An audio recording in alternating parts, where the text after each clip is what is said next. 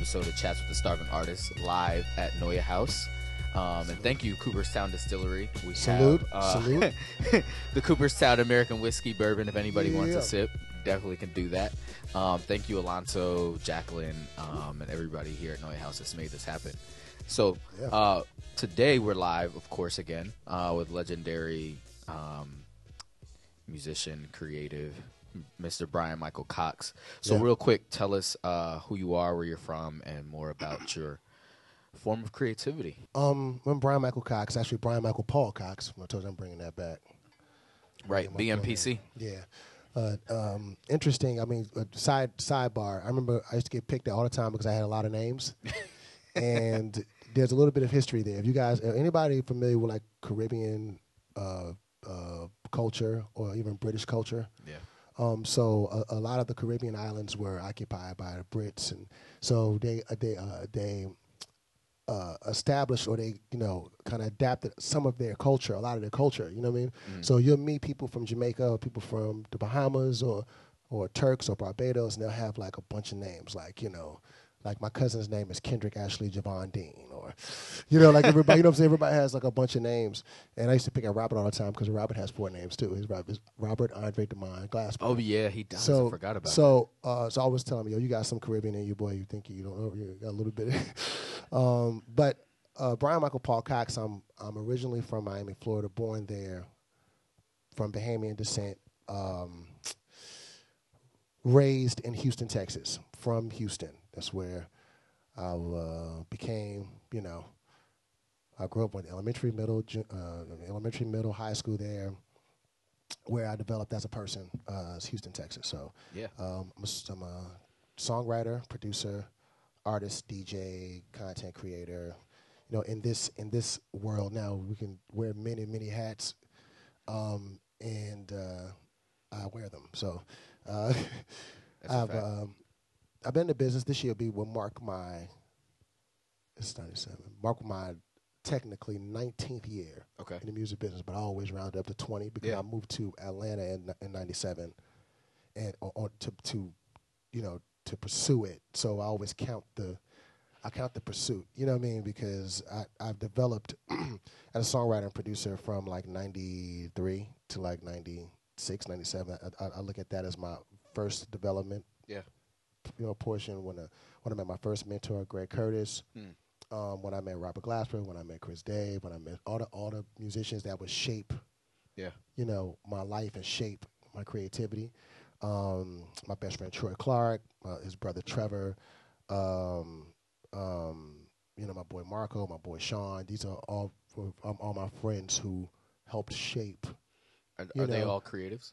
They're not all creatives. It's just you know, they all inspire me. You know, whether we you know you hang out with your boys and you get you talk about things. A lot of the early songs I wrote, are writ, you know, were, written uh, based on conversations that I had with them. You know what I mean? Okay. I used to, I, I was like the poetry guy. Like uh, the things that my friends couldn't say to women, they would have me write. And then I, I, I'll never forget this. One of my best friends, Tanisha, so Yeah. crazy. Tanisha, she used to she used to date my my best friend Troy, Yeah. and she had no clue that all the poems that she was getting We're from you. were actually from me, but technically from me. But, wild. you know, but they were they were. I was She's ri- about to writing. out now. She knew, but she knew. She ended up finding out. No, she ended up finding out. we talked about it recently because she was like, "Yo, like she, I, I I had written her a hand note like years later, like maybe we were we were in our twenties, and I had written her a hand note, and um, she looked at the note and was like." This handwriting looks really familiar. you know what I mean? And yo, our girls, you know, y'all, well, women, y'all, y'all keep everything. Y'all keep love notes. Y'all keep poems. Y'all keep everything. I, I don't know why y'all do it, but y'all keep everything. Yeah. So she goes back to her box. She opens up these letters, and she did something triggered her memory. Like, let me go. And I guess because it was like, oh, well, Bryan's a songwriter. And I, I, you know, I, don't- I think she put two and two together in her head. And She went back and looked at the notes, and she was like, "Did you write these damn poems?" it's like, yeah. Yeah So did." is that is that how you got into? Is that why you're the ballad king? Because you are good at communicate. I mean, you can talk about the music. But Yeah. You think about it, like all the ballads are very, very emotional that you do. So I think what's interesting is that I am when I was a teenager, I became like the king of the friend zone. Mm. I didn't realize that that's what it was though. Mm. I didn't realize I was boxing myself in like that. Yeah. You know what I mean? but what would happen was I would I would meet people and and it, it wasn't I was trying to get with these girls. But I would actually enjoy being their friends because I liked to actually understand the psyche of Yeah. a woman. Yeah. You know what I mean? And a lot of times, like for example, there was a girl I was in love with, my first love, right? And we became fast friends, best friends. And I became friends with all of her friends Mm. so I could understand her better. Yeah. You know what I mean? And then that turned into like a habit. Then I became friends with then my my other best friend Cecily. Then I became friends with Tanisha. Then I became friends with Vermil and Elizabeth. I was, next thing I know, I I'm I'm like the guy that everybody comes to talk to for all their problems, Mm. all their man problems, all the issues in school, this that third. I became like the guy. But were you scoring still at the same time? No, Like, not to say it like that. Not to. I I, wasn't don't want to objectify any of the I wasn't scoring because at the time I wasn't really scoring at the time. I, I'm, I'm a person where where where I used to be, person where I'm really one track mind when it comes to relationships. Okay. So like if somebody I like, if I like her, that's it. Okay. It's like my my my attention span is like you know I mean I may entertain and talk to different women, Mhm. but if I if I really really like you, I'm going for you. And everybody else we friends and all that, but I want you. Focused. Okay. And um, at least I was like that with Judith. I can, uh, you know, Judith and uh, my first couple girlfriends, I was like that. I don't know what, Okay. what's happened over the years. Okay. almost four. Okay. what's happened? But So I want to go back a little bit. So you would you would classify? Would you just classify yourself as a creative, or would you classify yourself as a music creative? What would you just a creative? creative in general. Before I would, I would pigeonhole myself as a music creative because music is my life. Music Yeah. is something I enjoy doing. Um, not only enjoy doing something that I actually took time to study. Mm. You know what I mean? And not in the not in the general sense of like, oh, I'm studying notes and this, that, and the third. I actually took time to study the music that I loved. Like my mother, I, I have to really give it up to her and a real my mother and my aunts and all them because they had such an infinite love for music, right? Mhm. You know, I got I got my that that's where I developed my musical palette, or my musical taste. You know what I mean? Um, and why I know so so many records. People, I was asking, why you know how do you know these records? Well, a lot of people that I know that know records, they had to do research after they got older. Hmm. You know what I mean? You get older, you start developing a taste, and you go back and you do research. For me, I was learning as it was happening. Yeah. I mean, so my mother would go by, like for example, for example, for my sixth birthday, six years old. Okay, so just five, then there's six years old. This mm-hmm. is I turned six in 1983. Okay. Okay. For my sixth birthday, my my mother bought me Rick James Cold Blooded, like the album. now, now there was a reason for this because we had a real. My mom had an incredible record collection. We were broke as hell, but we had an incredible record collection, Yeah. right? So it, it makes you rich in love and rich in spirit and rich in you know what I mean because a hard day you just put on a record, Yeah. you know. As a fact. My mother used to dance with me in the middle of the dance floor, still, you know, in the middle of the On the living room. weekends, cleaning up the house. Yeah. So all of that stuff shapes who you are, right? Yeah. And we all always had people living with us, whether it was my aunties or, you know, this, that, and the other. We always had, you know, family members living with us. So as we had different family members live with us, the record collection would get bigger because they would bring their records. And mm. so, and I, now when we dealing with siblings, right? Like, So I, I, I'm only child. I mean, I have a, I have a half brother that I didn't grow up with. I mean, he's an incredible cat, but I didn't grow up with him, so I don't know how it feels to grow up with that sibling rivalry type situation. Me and him are just really good friends. Um, but um, watching their sibling rivalry, what they would do is they would write their names on their records. And they're like, okay, well, this is my shit. Territory. Don't touch my shit. And then Jackie had this beautiful handwriting. She'd write all, you know, Jacqueline all on records. And then my mother would write Bucci. Okay, what's her nickname? Bucci on the records. And my Auntie Sheila would write Sheila. My Auntie Jackie actually had a barcode. She would actually write her name and then put like a barcode. I would fuck with my shit. And she put a little barcode. You know what I mean? And my Auntie Adrian um, had an ill, ill record collection. Like, you know, and but and she never really lived with us, but she would always come over and they would do record swaps and things of that nature. So it, it, I, I, I was young Yeah. learning stuff. So you you figure 83, there's there's from 82 to 83, there's George Clinton's Atomic Dog, Michael Jackson's Thriller, Prince's 1999, Kashif's debut album, um, um, O'Bryan's uh, "You and I" album. Um, all, th- these are all the. This is what my family was listening to. Yeah. Earth, Wind and Fires, Powerlight, um, Damn. Rick James, uh, around them, but Cold Blooded. Like all these records are records that my family was listening to, right? yeah, and I and I and I would know uh, uh, because they get a record. I'll be the first one to want to open the record and you know open it up and read the credits and all kinds of things that of that nature. And I would notice certain things as I as I would read these credits. I was young, you know what I mean, like a like a little little boy, you know what I mean. But I knew that that's I was totally totally into whatever that was. I, w- I was drawn to it, you know what I mean, at a very very early age. so inadvertently, your mom kind of put No, you no, not inadvertently. It was it was it was direct. You know what I Oh, mean? So Miss Pam knew what she was Yeah, doing. it was direct. Oh, okay, I mean, It, was absolutely direct. okay. So so when did you move to Houston from Miami? Were you a was- baby? yeah, when I was a baby, I was born in Miami. I mean, everybody would talk about. They don't want to talk about the age, but man, I'm I'm I'm, I'm embracing my age because I feel like I feel like when, when I tell people that I'm that I'm, I'm going to be 40 this year, it completely throws people off. I like that throw off. It's like what? And he's a Sag, by the way. Yeah. So shout out to the Sages. so my mother, I was born in '77, Miami, right before like it got. I mean, it was already getting kind of bad, but right before like the drug Mm. thing was just crazy in Miami. Like right before the you know Cuban uh, Yeah. crisis and all that stuff. Like it was, um, we ri- right on the brink of it changing. Yeah. So when it, um, my mother had an aunt and a sister who had moved to Houston. Mhm. My my aunt, my aunt, uh, my aunt Veronica, and um, was my mom's aunt, but she's my grand aunt. Yeah. Um, and um, my aunt, my auntie Diane, Mhm. had moved to Houston, and uh, as it was getting bad, like I don't know if you guys have you guys ever seen this the the Cocaine Cowboys Yeah. documentary. So you know, in the beginning of the Cocaine Cowboys documentary, you talk about the Dadeland shooting, all right, Dadeland Mall shooting. Yeah. That was like January of '79 or something like that. And like basically, my mom had already decided she was going to leave, but but she was trying to figure out when. And then the Dadeland shooting happened, and she was like, "Yep, we're gone." Hmm. You know, we're going to Houston. You know, it just was getting bad. It just you know, Miami was not what sh- she envisioned for me to be. You know, to be. And I think my mom just needed a clean slate, and she was like, she wanted a clean start. So so I'm born I'm born in December '79. We moved. I mean, I'm '77. We moved to Houston January of '79.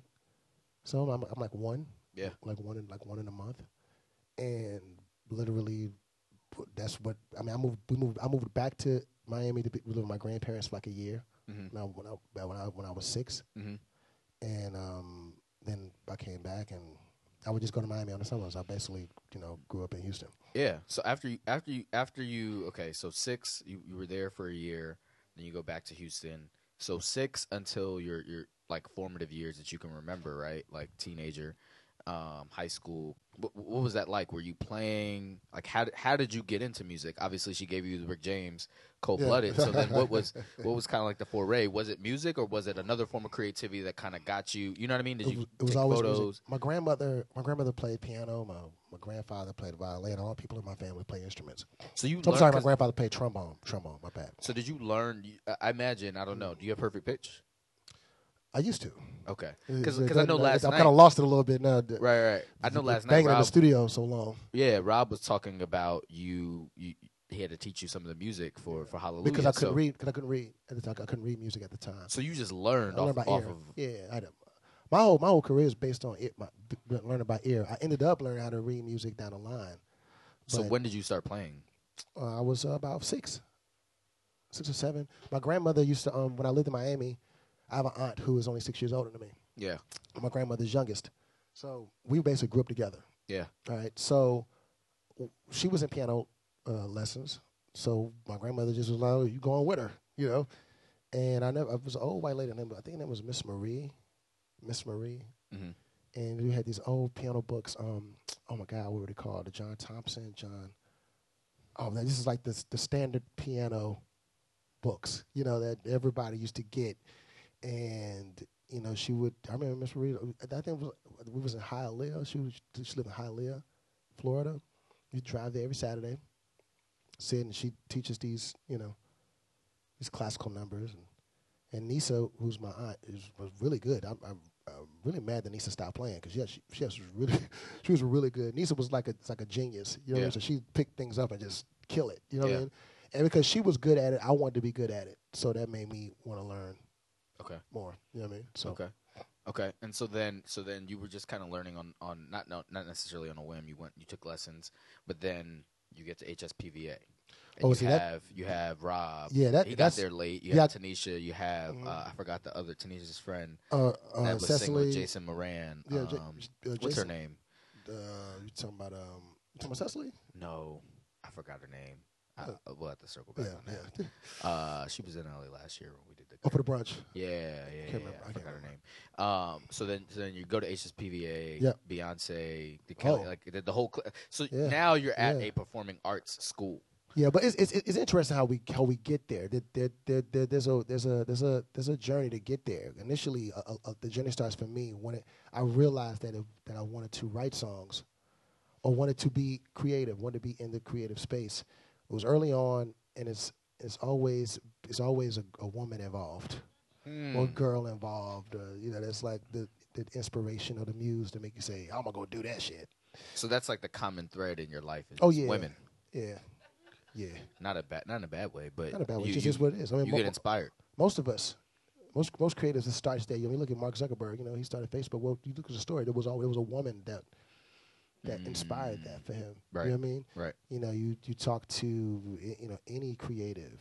yeah. You know, whether it's you know uh, Miguel, whether it's you know, Ro James, whether it's Brian and Brandon from Jagged Edge, who I talked to after we had the conversation last night. I, I called Brian this morning Wow. and uh, and we talking about doing something. you know, he's like, man, of course we can do you know. Um, Who, um, does he have a new wifey? Who, Brian? Yeah. Oh yeah, he just had a new, he had a new baby. Just had Oh, baby. okay. Yeah. Because I know la- you said last. Night. So he was saying last night when we did our thing at Jenny's that Mm. Brian and his twin brother um, from Jagged Edge, you know, genuinely always have like you know no shade. They always have like a new wifey. So he Yeah. Brian Brian this girl, Cox was this like girl Brian's been with for a while though too. This girl Okay. Ta- Tatiana, he's been with her for a minute. So it's been it, it it's it's this It's one's real. This one's stable. okay. You know what I mean? this one's stable. Um, he said like every nine months it'd be like oh this is wifey and then we were younger, it was bad. right. You know, it was really bad when we were young. But now it's just it's, he's pretty stable. Okay. So then so then how how was that just kind of like nurturing and maturing your your growth as a creative being around some of these people at HSPVA and Oh, even before that like the process before it was that. The PVA actually uh, we keep referring to PVA. PVA is the High School for Performing and Visual Arts. That particular place is really what opened up like everything for me because Yeah. I was able to interact with other kids who were better than me. Hmm. You know, I, like I was in a space where I was around kids I could learn from. Yeah. Where before that, you know, I'm, I'm from the southwest side of Houston. I went to Welch Middle School, and not that there was no talented people there, because that's how I got to PVA. My best friend Troy went to Welch. He went to PVA before I did. and He's the one that actually pulled me in. Okay. There was some, there was some great, some talented people in my, in my middle school, incredible. But I was like the guy. Okay. You know what I mean? Just I- kinda I raw just, talent? You know, just walk around, randomly sing to girls, and Because you had all the girls as friends. bingo. And I, I'm always playing the piano. Bryan plays the piano. I never forget because middle school is where I realized singing was cool. Okay. Because before singing and writing, and all, before I, I kind of kept that stuff to myself. I didn't really let people know that was what I did. My mother bought me a keyboard, and I kind of just let. I I didn't really let people at school know, right? Yeah. And I'll never forget. Um, Troy knew because Troy's my best friend, and Troy would always want to sing, be in groups, this, that, and the third. Troy was in a group. He was in a group, and uh, he was like, "Yo, man, you know, uh, uh, we, we, should do the talent show. You should come. You should sing at the talent show." You know, and I'm like, "Oh man, I don't know if I'm gonna do that." I was nervous. Like, man, I don't want to do a talent show, man. You know, I just want to stay in the back and. You know, I, I write and do, you know, whatever. You ain't got to tell nobody. No, man, I'm telling you, you should do a talent show. You know, Yeah. Troy, was, Troy was all about the girls. So you know, I'm telling you, man, you get all the girls. You know, I'm telling you, soon they know what you can sing. I'm like, nah, nobody don't care about me singing, man. You know, whatever. So finally, he convinced me to do the talent show. So I do the talent show. I do. Uh, we sing. we sing Jodeci's "Stay," Mm. Classic. and literally, you know, when it gets to the part, it's oh here we are. You know, now I'm just me and you. you know, hitting the whole kick and all that. Do you have your Doc Martens on and too? uh, oh yeah, oh yeah, and uh, and then and then I sang a solo song. I did a song, a random ass song that was a B side because Guy's like one of my one of my favorite groups and all Yeah. that. So at, the ti- at that time, I did a song called "Smile." It's like on the B side of "The Future," one of the best best Guy records ever. Nobody ever talks about this song, but the song's one of the best songs ever. And I sang the song. Nobody knew the song, right? But mm. I did that on purpose. I wanted y'all to pay attention to me. right? yeah. So I do this song. The song's like, you know, every time I see you, and I start singing the whole song, you know. And also, I was feeling some Aaron Hall shit too. You know, man. After the song, a- after the talent show, literally, I went from like the nerdy guy that played piano. Literally, after the talent show, it was like twenty girls around me on the stage, and like I'm like, oh my god. And one girl wrote over me like, "You my boyfriend." I couldn't even I couldn't buy a date an hour ago. Now you telling me I'm your boyfriend? Oh no, no, we have to chill. I don't know. I didn't even know how to take all that attention, but I realized that it was something special about singing and something special about creating music and making people feel a certain kind of way. Yeah. And um, that was the first thing that made me be like, oh, okay. Because I, you know, in church, I sang in church every Sunday and played in church, and you know, you're not supposed to be looking for that kind of attention in church. But know you I mean? weren't around your peers doing it. No. You weren't embraced. No, no, no, no. So no, you no. weren't I was vulnerable around in that respect. Sing, baby. Know that. You know, hallelujah. That Yeah. that. But I wasn't really, you know, being in, like, being at school and singing is like I found my niche, and I tried to play basketball. I was terrible, Yeah, we saw you on, on terrible, Instagram terrible. My shot's a little day. flicked though. Uh, Yeah, my I shot mean, wet though. It, it was flicked. You, I was mean, you were but it was knocking wet them though. down. It was, you It was know, wet. It was, it was just funny to me to see you. You know, you were super transparent about that. Yeah. It was just funny to me to see you like shooting a jump shot, Hilarious. and it totally didn't look like your lane. And you were like, you know, my little man. He loves like, basketball. he's seven now. Six, yeah, seven. he's six. He loves basketball, and I can't play it, so I got to learn it. You know what I mean? I got to get it, at least get a jump shot. Right. So when I go to the basketball court, he don't kill me. You know what I mean? Because he's going to be. My son is already half my size. He's going to be tall. Right. His mother's tall. My father's tall. Her father's tall. So I'm I'm I'm, I'm like, man, I got to get a jump shot. Right. You know what I mean? And because I don't have one, I don't. I, I, I'm You can. You want to at least be competitive with him. with him. You know what I mean? Right. So we can say, Dad, let's go play, let's go hoop. Okay, let's hoop. You know, and you know, of course, he'll get to a space where he's really whooping my ass. But I at least want to be able to beat him a few times before it happens. Right. You know, and, and uh, so I, you know, I, I, I was decent at football, but I didn't like getting hit Mm. at all. You know, I could throw the ball like a motherfucker. I remember, I never forget this. I tried out for the football team, made it, play quarterback. I would I would release the ball fast as hell because I did not want to get hit. Right, I Yeah. never forget the first time I got hit. I literally I got hit, and I was on the ground for like maybe a minute. And I got up. They they me next play, next play.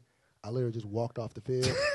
Like, Fuck, y'all, y'all got this. y'all, y'all, motherfuckers got this. Y'all Yeah. got this. Walked, took, took my shit. I what are you doing? I'm getting the fuck off this field. Right.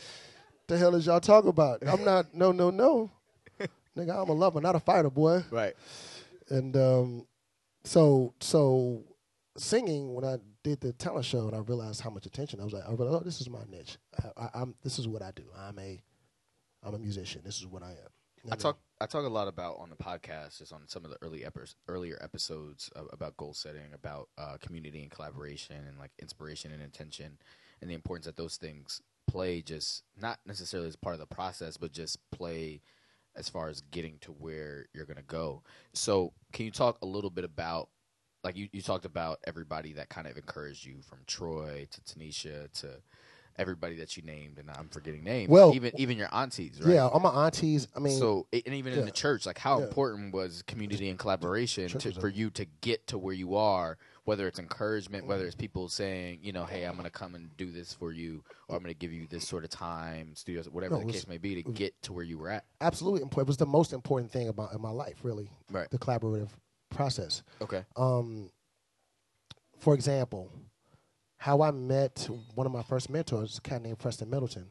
How I met him was uh, through a friend of mine named was Dakina, Dakina Moore. Okay. Dakina, who's a accomplished actress, singer. She does. She's done uh, Broadway. She's done a bunch of. You know, she's really, really, you know, accomplished. Um, she was venturing off into singing, right? You know, and she knew that I wrote songs, and she was like, you know, this this is high school, so she was like, you know, Bryan, I want you to write me some songs. Okay. And I would, you know, I would write songs on the spot, you know, like literally, especially you're trying to impress a girl, you know, writing on the spot, you know. and they were pretty good. So she was like, okay, well, listen, I want you to write some songs for me. I was like, cool. So we go to the studio. Well, you know, one of my you know first times in the studio as a teenager, go to the studio, and the guy who I was named Preston Preston Middleton. I play some of the songs for him. He really really likes them. Then that's how I meet him. That essentially is how I met Beyonce and Kelly and LeToya and LaTavia because they were Mm. I connected to him, connected to him through It's crush. through another through another you know Yeah. through Matthew through Ann, they were connected to Preston through that. This is before Beyonce comes to PVA. They she was they were really little. You know, Because so you were probably a senior when she came in. yeah, I was a senior when she came Okay. in. So at this time when I met them, the first time I met them, they were really little.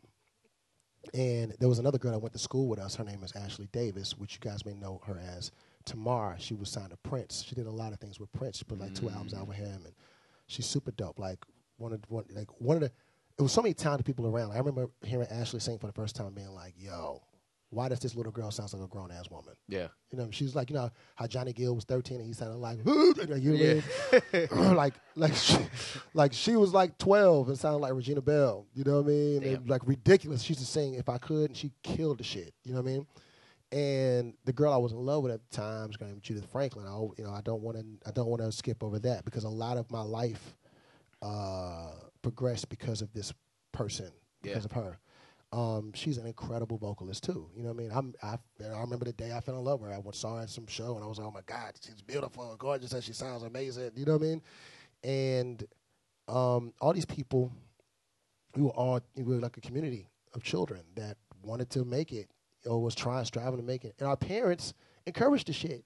Like, it was amazing is that we didn't have parents that were like, you shouldn't go after the music shit. Like, we had parents that was like, go after that shit. Yeah. You know what I mean? I'm a manager. This, down the third. And it's- some of that might have been a little bit over over the top, but Yeah. you know, between you know all the mothers trying to work together, you know, you develop a community because you want the kids to be safe, and Yeah. if they are doing something that is positive and is safe, you know what I mean. You encourage it. Yeah. So you heard Robert bring up Sammy Davis Jr. Awards. A lot of us, that's where a lot of us congregated. That's where a lot of us kind of connected. You know what I mean? Mm. Um, so the collaborative process is, is the most important thing. So, in, the, in uh, like I say, in, there's always two or three degrees of separation. So Troy's my best friend. He's in a group called YIB. You know, back in the '90s, everybody had like acronyms and shit. YIB, Young Intelligent Brothers. Okay. Okay. And uh, yeah, and and inside of that group, he had another friend named Scooby, who ended up being one of my lifelong friends. Okay. Um, and I wanted to be in that group. I wanted to be in YIB. I was like, yo, man, I want to be in that group. Hmm. Because I had a cousin named Talia who was in the group that was their sister group. The group was called Girls Order, called GO, Girls Order. Acronym, I'm telling you. And I wanted to be a part of the crew. Like, man, I want to be in that group, man. You know what I'm saying? But that YIB broke up. I, ca- I, I caught a break. Mm. YIB broke up. And then you got on. So what I did was I called Scooby. I called. I got yo. Let me call Scooby. I called his. Uh, no, before we did that, we had a singing contest. oh God! Troy had a birthday party, and at the birthday party, one of the niggas in the group, named Thomas. This nigga heard that I could sing. This nigga wanted to battle me. This, this is like freestyle sing Oh, battles bro, this versus is so rap funny. battles. This is so pause. We were in the bathroom battling. Terrible. so just imagine. Just picture. Have you, have you guys seen that? Um, remember making a band when I was on making a band? Yeah. and remember they were doing like uh, trying to get the- Puff had brought like twenty new kids in the in the in the house. Just just and to the get them to motherfuckers was good. battling. Yeah. That's what this that's what this seems like. Oh, but it's just me and Tommy, me and Lord. Thomas. Lord. We going back and forth. He he hit one. I okay okay all right all right all right all right. and I hit something. He's like okay all right all right. then he come back. You know what I mean? It was really fucking ridiculous. I think about it, but but it, but it was funny and it was fun. And we were kids. And it was great. So the next day, Troy's like, "Yo, man, you should call school, man. This, you know, we we, we we need to form a group." So I call school and I leave this answer. Uh, um, uh, I leave a message on the answer machine. Now, like I said, man, I was I was Aaron hauled out, bro. Like R. Kelly, Aaron hauled out. You know what I mean? And I sang, uh, "What's uh, Goodbye Love?" Uh, you know, even though I, I I'm straight, R. straight On the voicemail. Yo, on the voicemail, like, "Yo, man, I want to be in this group." You know what I mean? And I just started singing off the rip. You know what I mean? and nigga called me back like, yeah, nigga, you can sing, man. come yo, let's let's connect. You know what I mean? So then we, I don't know if they met at my house or we met at their house at Scooby's. I can't remember exactly how we connected, but then we connected and we said we start a group, right? So it was my house, came to my house, and um, and my mom was really, really like critical. Mm. You know, like you know, my baby's the shit. So y'all better come with something. Yeah. You know, so we finally pulled it together, and it was like, okay, I got a little something. And then my auntie Sheila came in, who's a phenomenal singer. Yeah. She's to start developing us as a group. It's funny. I'm thinking about this shit. It's hilarious because we didn't know what the fuck we was doing, Yeah. but we were just like going for it. Yeah. You know what I mean? But you had that encouragement. You had that, and and, and even now, still you still work with your mom. Mm-hmm. You know, a lot of people don't know, but you work with My her. my She- man- she's still my manager. I'm at 40. right. I'm 40 years old. My mother's still my manager. That's awesome. That's amazing. That's awesome. And and I, I like how there's no friction, and I, I finally got. Well, to- no, no, no. There, there, there's there, there's friction now, but I mean, I don't see it. she's right. my mama, so there's gonna be always that tug of war of like growing up and you know, but you know, you gotta take care of your mama, you know. And my mom took care of me, so at the end of the day, it's like, fuck, know. and she's smart. Yeah. You know, she's very smart when it comes to the business and money and things of that nature. My mother's brilliant. So Right. Right. So then, so you're around the community and collaboration played a big part, but then at HSPVA you're around all these people. I think I think your path, just me personally knowing, I think your path was a little different direction, right? A- After A- after PVA, Yes, yes. you go, you you go, you decide to go to to Clark Atlanta. now, Shout out to oh, hold on, CAU. The Okay. Panthers in the building. They in the building. Shout Hold on. Ashley. Okay. Hold on, CAU. CA. Y'all here? You? Y'all here? So you, you you decide to go that route versus going to a Tisch versus going to a, a Yeah. new school like Yeah. Robert. Tanisha went to Tisch. Yeah, all your friends went to this performing Okay. arts route. Let me let me as far explain. as Once, like, let me explain. so what- wh- why did you go HBCU versus Uh, hey, I'm gonna go to to to, to Tisch to Let me wherever? explain to- once again. Right. Okay. I am a year older than Robert. Right. Okay. I'm a year older than my girlfriend at the time. My girlfriend at the time. Okay. You know what I mean? So I graduated in '96. They graduated in '97. Now Okay. I didn't know what the fuck I was gonna do. You know what I mean? I'm, I'm gonna keep it real. I knew I wanted to be a producer. I wanted. To, I, I want. I didn't look at the next level of education in music. I didn't look at it as something that was something that was going to benefit me. Yeah. I wanted to be a bad boy hitman, and I felt like going to fucking new school wasn't gonna get me there. Mm, Okay. You know what I mean? Like, you know what I mean? I felt like I know how to make beats. I know how to write songs. I want to be uh, with Organized Noize. I Okay. want to be with And you got with bad them. boy. I want to be with. You know what I mean? For me, I was just trying to. I, I knew early that I wanted to be in that business. Okay. You know what I mean? Well, I think a lot of times when people go to new school or man or, or, or Berklee or things like you, you still in a place where you want to develop more. You don't know how to get into the workplace. I know how to get into the workplace, but I knew I had access. I, I was access to the studio. I was working with Greg Curtis, and I was writing songs every day. I was making demos every day, and I was like, "Shit, this is this this is what you know. this is what I, I'm already. I'm, this is, I'm already doing this. You know what I mean? Um, what happened was I went. I, with the transition, a transition happened for me. I did a session with Beyonce and uh, Kelly. Mhm. This is when they first signed to Columbia Records, and we were always friends. So you know, they always was. When they were working with Dwayne Wiggins, you know, we'd, we'd have long conversations. My my mama phone bill would be high because they'd be in Oakland. and, you know, "Quit- why, why my phone bill so damn high? I'm like, That's well, before unlimited calls. Yeah, and long yeah. distance. And then you know, you put in the call ID box, you know, would ring yeah. and the little white you box. know, Exactly. And, you know, I get an Oakland number come up. I'm like, oh, it's Beyonce and, you know, Kelly and LaTavia. You know, and I would talk to them. We, you know, we would, we were very, very close in that. And, and they were like my window. Like, you know, he on outside of window shopping. He looked like, damn, I wish I could buy that damn. You know what I mean? They were like my window to the music business. I, you know, I had another friend named Tehran who was signed to Atlantic Records. He was in a group called Grooveview. He was signed to the Atlantic Records, but they had caught some hard times. And he was in Houston trying to figure it out. And he, me and him started working together, and that was like a another window because he had worked with like Donell Jones and worked with a bunch, you know, uh, with Kenny Smooth, and so he comes back from New York. This is when New York was like, you know, we're talking about '95. New York was the shit Yeah. When it came to the music business. It was here. So he lived here for like two years, worked with all these people, came back to Houston with this knowledge, you know what I mean, from being up here. So I, I soaked up some of that, you know what I mean? And knowing be, and growing up with Beyonce and Kelly and I, just, I soaked up all that. And my session with them made it like, okay, now this is what I do, Hmm. right?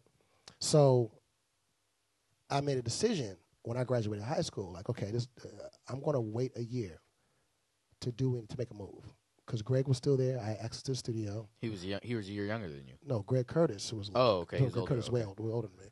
But I'm saying because he had a studio, so I, uh, he was my mentor at the time. I said I'm gonna stay here for a year. Shout out to one of the bad boy hitmen that just came in. What's But, uh, up there, man? He wanted to be a bad Yeah. boy hitman. Okay, so Yeah. Greg Curtis, he was in studio. Yeah, so so I would I would spend time. I said I'm gonna, I'm gonna take this year and I'm gonna develop with Greg, Hmm. build with him, Greg and Scooby and T. I'm gonna build with them. Um, it worked out because my girlfriend was a year behind, Yeah. so uh, I could still be with her. So you were in Atlanta going back to Houston. No, no, I, no. I hadn't left yet. I was in Houston. I Oh, okay, so you, I, did, you took a year off? I didn't off. leave Houston. I didn't, I didn't leave Houston '97. So you took a year off Yeah. before you went to Clark. Yeah. Okay. So so uh, I, I went to TSU, Texas Southern, Mm. first. Nobody don't know that. Another HBC. I was so loved. I, I, I was so. I, I did it because my mom was like, "If you're gonna stay in this house, you're gonna go to school." okay. I was like, "Fuck." so I enrolled in the most least amount of classes I can enroll in. You know what I mean? Just to I might have had like maybe three classes, yo. Yeah. You know what I mean? Just so Nine I could, hours, my mom could be like, "All right, all right, I'm in fucking school." You know what I mean? yeah. And I worked at Guitar Center, Hmm. and I worked at the studio. You know, and I was able to kick it with my girlfriend, go to prom with her, and my, my other best friend. Like, you know, Rob was a year behind, so I was able to kick it with all my boys. Troy was in college, but Troy was in College Station, right up the street. Mhm. So I didn't really lose like that circle of friends that I had. You know what I mean? We all still were connected in a real way. And the following year, when they graduated high school, or was about to graduate, that's when it's, the pressure started kind of, you know what I mean? Like, okay, I got to fucking do something, right? I got to do something. And uh, my girlfriend at the time was like, yeah, well, I'm, you know, well, she, you know I'm, I'm, going, I'm going to Atlanta. You know, I'm So you followed her. ultimately she was the she was the def- definitive she was the defining moment of the decision you know what i mean because initially i wanted to go i wanted to come up here initially i was okay i want to be a bad boy hitman so i'm moving to new york Hmm. and rob was coming up here i was like well fuck it i'm moving to new york and i'm gonna find fucking puff daddy i'm gonna find that nigga that's who i want to be assigned to right so so um and, and so I talked to the uh, I forgot the lady who was the dean at at uh, the new school. She used to come to Houston all the time to see Rob, Mhm. and we because she would see Rob. uh, Naturally, me and her developed a relationship, and we had a conversation. I was like, "Yo, I want to come. You know, I want to come to Manny's. You know," and I told her what my goals were. I was like, "Yo, I want, you know, I'm a producer. You know hmm. what I mean? But I need to learn. You know, I want to I want to get in the community of music, whatever." And she was going to help me. And then something happened where I just I thought about like my girlfriend going to Atlanta and me not being there. You just wasn't with And that. like another nigga scooping down Yeah. and swooping her up and shit. That's real. I just wasn't fucking with that. Yeah. you know, just to keep it real. So I was like, well, Atlanta's not that bad. You know, I'm thinking like, hey, hey, like yeah, they got Organized Noize there, Jermaine Dupri's there, LaFace, La- so LaFace is there. Okay, I'll go to Atlanta. Yeah. You know, and uh, that's really she was. You know, I got to give it. I got to give it up to her. Like she was the, she was the defining moment to make me say, okay, yo, I got to go to Atlanta because you know, I you know, I thought that you know at that point in my life, I thought that that was the woman I was going to marry. Mm. I always say that women are you know, Young. I mean, you were 18, 19. 18, 18 years old. That's. I I mean, that's. I mean, it, it makes sense in the South to think that that's the person you're gonna marry at 18, but that's very ambitious at that Very age. ambitious. I mean, now now I look back, I'm like, Nick, you was fucking crazy. Yeah. You know what I mean? But I mean, but it's happened though. Like I've, I've one of my great friends, his name was Alex Reeds. He um he. He, he married his high school sweetheart, you know. Christina, they've been married. They've been married for twenty years, you know. Mm. You know, I, you know, I, I, we, it happens. It, it, it's happened around us. So for me, it's like, it was possible. Yeah. Just you know, I, Anything is I didn't realize. I didn't really. I didn't realize how lit Atlanta was going to be though. So, so, so your girl, your girl at the time, did she go to Clark or? yeah, she, she went to Clark. okay. She went to Clark. So what what was the environment like there? Because you have you you have the AUC, you have Mm-hmm. Clark, Morehouse, Spelman. Uh, is Morris Morris Brown was still Morris there Brown- as Morris well. Brown was there. So Morris Brown. Um, Um, I mean, it's an interesting environment, right? Like, Shit. I, I would imagine because I went, also went to HBCU. shell shot. it, it doesn't seem like it's going to be Shell- stimulating creatively. So, what was that shock. experience like as far as like, Fucking shell shot. yeah, I never been around so many motherfucking niggas in my life. and I use that term like that because that's how I was thinking back then. Like, Yeah. yo, look at all the fucking black people. what year was this, by the way? This is 97. Ninety seven. Um, Ant, Ant, were you there? Were you you were there in '97? Oh, oh, shoot. Okay. so I'm looking around like, yo, Because Ant came from Houston too. As, Yeah. as you know, what I mean, like, he can also probably see to the experience. because Houston's diverse. okay. you know, in in in an interesting kind of way. You know what I mean? There, there- there's definitely, I mean, a, a- surplus of black people in Houston. You know what I mean? Okay. But, like for example, uh, the Jack in the Box that was on South Gessner and West Bellfort. You know what I mean? You know, I mean, it's, that's essentially in my neighborhood. But you know, you might pull up and uh, you, you order, you take your order, and, and it might be when you pull around, it might be a Mexican. You know, Right. or you pull around, it might be a white boy. You pull around, it might be a black person. Yeah. Listen, every fast food place I went to, every restaurant I went to, every fucking mall I went to, anything that I went to, the people that worked there was black. The people that was shopping there was black. Motherfucking, I mean, it was like I'd never seen so much blackness. Yeah. You know what I mean? Like everywhere I turned, it was black people. And I remember I had a conversation with Babyface one time, and he told me it was why he left Atlanta. He was like, "Y'all had to get the fuck out of Atlanta." And I was Super like, "What?" humble. He had a conversation with I was like, what? Babyface. I was like, what? I said, what? Why? You know what I mean? Because y'all, you know, he was like, man, I couldn't. You know, Babyface is the kind of person. He, he's really laid back. So he likes to go to the food court. He likes to. He, he's not your average store, or your, your average star. You know what I mean? Yeah. He's not. Babyface is very fucking regular. Yeah. You know what I mean? And, to the point where he, you know, he don't even like you to call him Babyface. Like you, meet him, he's a oh, it's Babyface. But after you get to know him, you have to call him by his name. Like he will, he'll, he'll, he very seldomly answers the face. You know, you have to, he answers to Kenny, but you Okay. very, very seldomly answers the face. So he's talking to me about Atlanta. He's like, well, what happened was the last straw for him because he would go to the food court in Lenox. And I'm like, the food court at Lenox? Are you crazy? Popping. You whip a pill, nigga. Like, are you, are you crazy right now? That's black folk. That's the it. You know what I mean? Like, you know, but you know, he he lived so so many years in L.A. L.A. is very different than. L- I mean, L.A. is just stars everywhere. So nobody, nobody care. Yeah. You know, L- but Babyface could be at Target. No one don't give a damn about you know L.A. Yeah. But Kenny goes to Target In Atlanta. in Atlanta. The girl, girl, this Babyface. We're back. You know.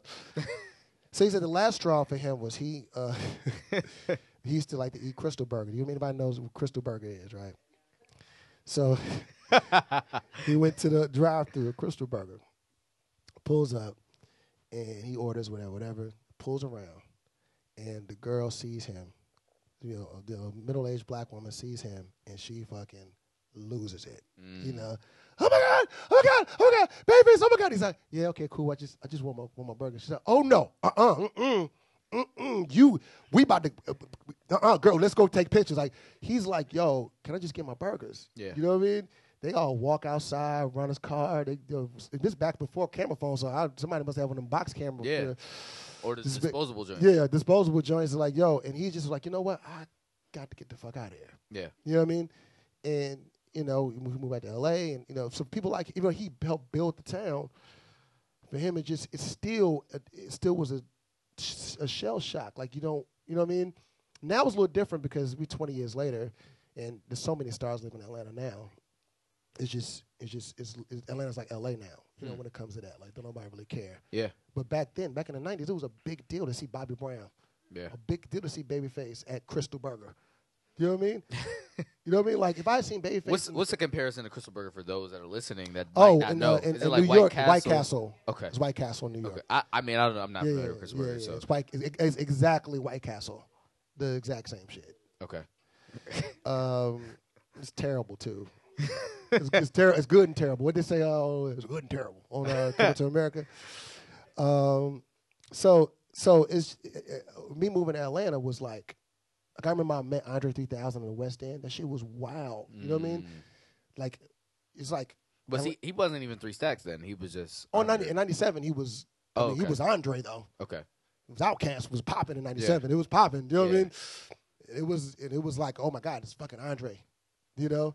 Um, so it just it, it- Atlanta really it was shell shock for me. It was like, you know what I mean, and the surplus of just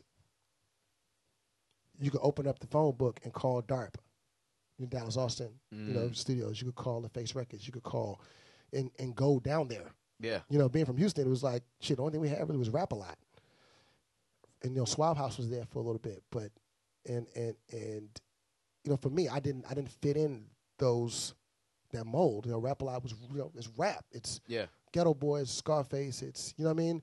And I didn't know if I fit in that, you know, in that category or in that mold. You know what I mean? Suave House. Um, we're talking about T Love. We're talking about you know, and, and Grant, legendary. Tony Draper, legend. J. Yeah. Prince, legend. You know what I mean? Built the business that is the Houston music business. But Yeah. I didn't feel like I fit anywhere in the mold of that. So anything outside of that was just kind of bootleg. Yeah. You know what I mean? Just to, just to put it in perspective, it wasn't no other real record labels there. It wasn't. I mean, it was really rap a lot. You know what I mean? Rap a lot was it. Suave House was it. That's it. And it seemed like they weren't really trying to diversify. And the- put- you know what I mean? And You put know, an R and B dude. Yeah, I mean, it wasn't really trying. Suave House tried, but it didn't really. You know, it seemed like rap a lot knew this is what we do. Yeah. We do this. We do the Loonies. We do, you know, we do uh, uh, uh, um, Scarface. We do, you know what I mean? You know, and they built a whole empire off that. Hmm. And I, I don't think that they were even interested in doing anything that was left of that. You know what I mean? Hmm. So I didn't feel like there was a lot of opportunity for me in Houston for what I was trying to do. Yeah. When I got to Atlanta, it was it was totally different, totally different. You know what I mean? It was so many outlets. So were you were you stimulated? Because when I go to Atlanta, I love it. Right, like Yeah. like you say, it is it's almost kind of like the black mecca in America, It is. if you will. Um, and Atlanta and, DC, so- like those are like the two blackest towns. yeah, for ever seen in sure, for sure. Yeah. DC's Chocolate City. So I, I know personally, like I'm not crazily stimulated when I go to Atlanta uh, creatively, Mhm. right? Like I'm stimulated by other things, but it's just kind of like. So what what was that like? Like were you stimulated to kind of do things because you, you you got there what 18, 19, but then but then we look back at your first. We talked about this yesterday, and then I was talking to Ant about it earlier. You look at your first placement. Ideal. So like did that happened Oh, in Atlanta. That let- happen in Houston? Like how? Let me- let me- Because they're from Houston. I didn't even know. That's one of Ant's. Let boy, me you know let me mean? explain to you how the ideal thing happened. Okay, Because that was your first break in one of my the first industry, if you will. one of my first placements. What happened was okay, I signed to this company noontime, right? So hold which- on before you. If you guys don't, ideal is I think you better leave me Leave. alone. That's one of my favorite songs of all time. But okay, So- so so, go ahead. So what happened was I had signed a noontime, right? Chris Hicks and Nooney and, and Ryan had given me an opportunity. I signed a noontime, and I started making records with Brian and Brandon Casey from Jagged Edge. Right. We were going to be a writing team. We were going to figure some shit out because because okay, I met Johntá Austin during that period too, but Johntá was mad young at the time. Johntá was 16, Mhm. and he was writing smashes. But Johntá was connected to Teddy Bishop. And you were in. This is in Atlanta. No, this is Atlanta. This is Atlanta.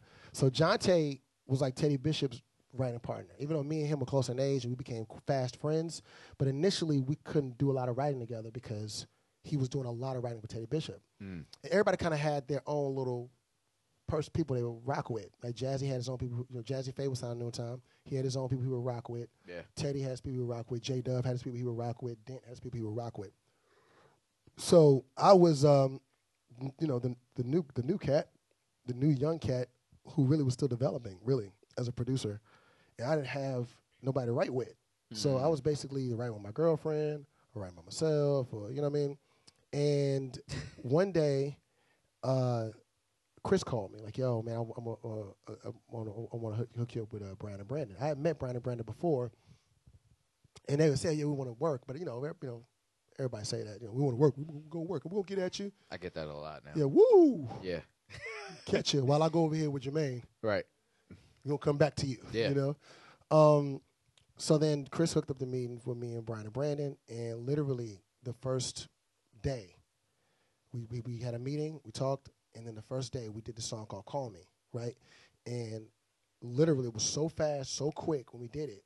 And my, my Chris was because Chris sat in the room and watched us do it. And he was like, "Yo, y'all, I'm putting y'all together. Y'all gonna be a team, Mm. right?" And I didn't realize, I, unbeknownst to me, I I talked to Chris and Brian lately. I didn't realize that Brian and Brandon actually was like, "We want to work with him." Like, I didn't believe them when they told me that, but they actually, Chris, was like, I know that's true. They actually sought you out because you were new. Hmm. You know what I mean? And they knew that we could really develop something special. Yeah. So we did call me, and it was a, I mean, a great song. Like I remember it. Like I, I wish I could find the song. Like it's such an incredible song, and I was so impressed with Brian and Brandon's ability. I was like blown away with their ability to write as fast as they were able to write, Mm. but as dope as they were. Like they had this quality about their writing that was almost like it was soulful, but they you could tell they listened to a lot of like Hall and Oates and a lot of like you know what I mean, uh, Bobby Caldwell. Like they listen to a bunch of other shit Wham and George Michael. And those like- are their influences. and those influences really kind of drove their melodic perspective. You know what I Okay. mean? Even though they, you know, they come from the church, they grew up in New Birth, and they sang, you know, commission and all these things, but they they they had this other thing that was like this dope harmonies, almost like Steely Dan type thing that they had with their harmonies. Dan. And I was like, yo, like these these motherfuckers is incredible. Like one of the most one of the a pivotal point for me as a songwriter. Like yo, so we started working quickly, Okay. and um, I get a call from Houston. I never forget this guy. You know, Donnie Donnie Scantz, who I found out down the line is actually my cousin. We, I- we didn't know that we didn't know that in high school, but down the line we found out that D Scantz was my cousin. That we were actually related. Um, Donnie Scantz called me, Mhm. and Donnie went to PVA. I knew Donnie from high school, so me and Donnie always stayed well, always friends. He was always somebody I looked up to, and Donnie was like one of the first producers that was like he has this thing that I always tell him that he, like you're you're everybody's favorite producers. Like you're a producer's favorite producer. Like Donnie's a person that we wouldn't have. You know, you know. God bless. You know, I know, I know, motherfuckers got you know, but we wouldn't have Polow da Don as we know Polow da Don right now without Mm. Donnie Scantz. Mm. Like just to keep it all the way real. You know what I mean? Jamal is my man, and he's a hustler. He got and he he made it happen for himself. But I know where the, I know the roots of that shit Yeah. and Donnie's well, well, well endowed in the roots of that. You know what I mean? Okay. Um, and for me, the same thing. Donnie was making records and producing on ASR 10 and all this shit before I even knew, even stepped in the studio. So he, for a lot of us, Donnie was the first look at Mm. Like studio shit at Placing Records. Like you know, he moved. He was the first person to move to L.A. He went to Howard, then moved to L.A. and was Another working with HBCU, I, I, okay. the Ideal. uh, Did they did with Virgin? He went out there and was their musical director. So Donnie calls me, like, "Yo, um, I, I heard you. You know, did this deal at noontime, this then the third, and we're coming out there to work with you." I was like, "Really?" It's like, "Yeah, we're coming out to work with you." Uh, Chris Hicks, who's my manager, he was friends with their manager. Her name was is Carmonique. Mm. And he called Carmonique, was like, yo, I got this kid. You know, he's from Houston. This, that, third one. They said his name. And Carmonique was like, y'all know Bryan Michael Cox? And everybody's like, yeah, we know that. You know, I knew, I, I grew up with them. I knew all of them. And um, so he's like, we're coming out to work with you. I was like, cool. So they came out, and really the first song we did, first joint we did was Creeping was the first song we did, actually. Okay. Um, and we did another song with Teddy. I did I did a record with Teddy Bishop called "Things You Won't Do." And as I was working on Jagged Edge, I was working on Jagged at the same time. We did a song called "What You're Trying to Do for It." That mm-hmm. song on the J.E. Heartbreak album, right? So at the time we were working on that on that particular song, and I remember Johntá came in the room while we were working on it. He was like, "Yo, what is that?" You know. It's like shit. It's just the song's wild, like wild guitars. Got a scream in the background, and they singing double time. Like, what the fuck is that? You know what I mean? And I was always this Jagged joint I'm working on, you know, he was like, "Yo, I need, I need a track like that. Like, make me a track like that." I was like, "Okay, cool." I, you know, I, I was really enthralled in Jagged, so I was like, oh, "I'll get to it when I get to it." You know. So every day, John Taylor comes to the like, "Nigga, did you make the track?" I'm like, nah, nah, nah, man. I'm, I'm gonna finish up this. I mean, every day, Johntá hounded me for like two weeks Mm. about this track. And I was like, all right, shit, I'm gonna make the track. So me, I pulled Kevin Hicks in, who's a guitar player. Pull him in. I said, yo, let's make something for Johntá real quick, just a quick little something for Johntá to write to. He Just said, to just, get it. all- Just just really because I, I wanted to follow through, and he was hounding me. yeah. You know what I mean? I, I, I didn't want to get to a place where he stopped asking me. You know what I'm saying? Yeah. You know, like, well, let me at least get this track to Johntá. It's one of the first times we actually did anything together. So we make the track, you know, just real fast. You know, I, I give him the progressions. He laid the guitar down. I put like a little kick snare on it. I said, John I got an idea. I played it for him. He's like, cool. He takes the DAT. You guys are That. that a DAT tape is. Yeah, he takes the DAT and he goes home and he writes "Get Gone." Mm. Comes back, says, "I got the song." Comes back, plays the song for him. Like, oh shit, this song is a smash. Yeah. You know, R. Kelly. Uh, now, now, mind you, Johntá was extremely influenced by R. Kelly, and at that time, Makes R. sense. Kelly, the double album was out, and we was killing that album. I'm talking about that was like we listened to that album every day.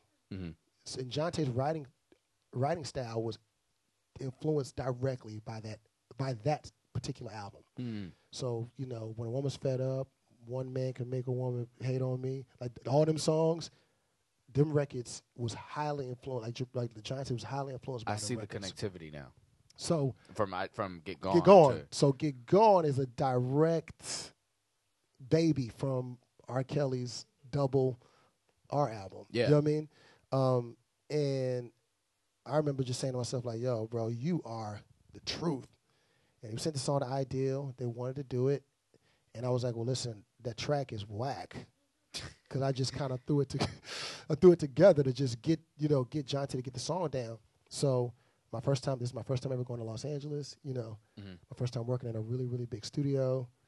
Uh, we go, we work at Track and Place, which ended up, which used to be Solar, and it was Track and Place, and then now it's uh, Diane Warren Studio, but it's on Cahuenga Mhm. and uh, and uh, I'll I'll never forget it's my first time going to LA. I was mad nervous. I packed all gray.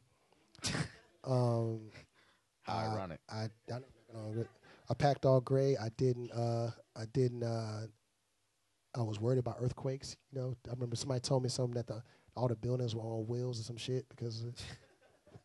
No, I remember somebody she told me that shit like, yeah, the building's on. Cause, so I'm like in the middle of the night, like, is the building moving? What the fuck? You know, I was super, super uh, just green when it came to LA. I was just so nervous. I didn't. I was like, man, I'm gonna just go to the studio, go back to the hotel. I'm not doing shit. Like literally, my first trip to LA, all I did was hop in the car service, went to the studio, came back to the hotel. I stayed at uh, uh, the Mondrian. Hmm. So. I, it was cool because the sky bar was downstairs, so I got a chance to kind of just kick it downstairs. Yeah. But I never left the hotels. I'm not. But you're 19 at this point, Yeah, I was fucking nervous as hell. I don't want to get shot by no Bloods or Crips. right? Which is why you wear gray. Exactly. That's why I mean, I, I know literally my whole suitcase was gray. Gray. I didn't pack no blue jeans. you know what I mean? All I packed was gray sweats, gray hoodies, gray, white shirts. That's it. I was like, man, I'm not getting shot. Smart. You know. And but of course, then after you know, we uh, I'm in the studio. I'm working with Manny Marroquin, who is an incredible mix engineer, recording engineer. He actually did all of the my first time actually doing overdubs and like like Get Gone has a lot of shit in it. You know what I mean? Like you know, mm. we mic'd the piano. I was like, yo, I'm, I'll, I'll play piano from top to de- top, the song all the way down a couple times, and you know, I added timpanis and all kinds. I, I just this is my first time actually producing a song out, taking a song and say, okay, we're going to produce it out, and then doing their vocal, like like sitting there doing their vocals and like working with a, a vocalist like Maverick. Mhm. But that motherfucker sings his ass off. So Ant was talking about him earlier. so I'm I'm I'm a bit intimidated because I'm like I got to produce this guy.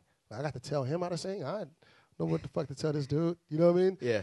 But he nailed it. Everything I told him, he killed it. Took it to another level. And literally, after the song was done, it was like, yo, this shit is a hit. Yeah. Like one of the first times I felt like I knew what I was doing. I don't ever really talk about success too much, but I think you know you're you're 19 at the time.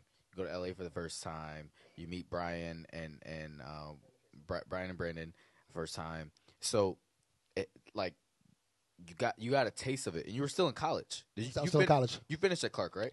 No, I left a year early, but I, Okay. I- at this point I was still there. Okay. That's why I So, was still in like, I mean, you got to taste the success early. I, I, Yeah. I never talk about success in, in- on, on the pod. This is my first time. So you're my Mm. first music person I'm talking to. Yeah. Um, as far as musician and, and somebody that works in the in the business. Mm. But like, what did that feel like? You know, I we, didn't- we, we still got a lot of ground to cover in the next like 15 minutes. But like, what did that feel like being 19, covering you know being successful and and and and now you you you just said you knew it was a hit when you heard it after it was kind of mixed.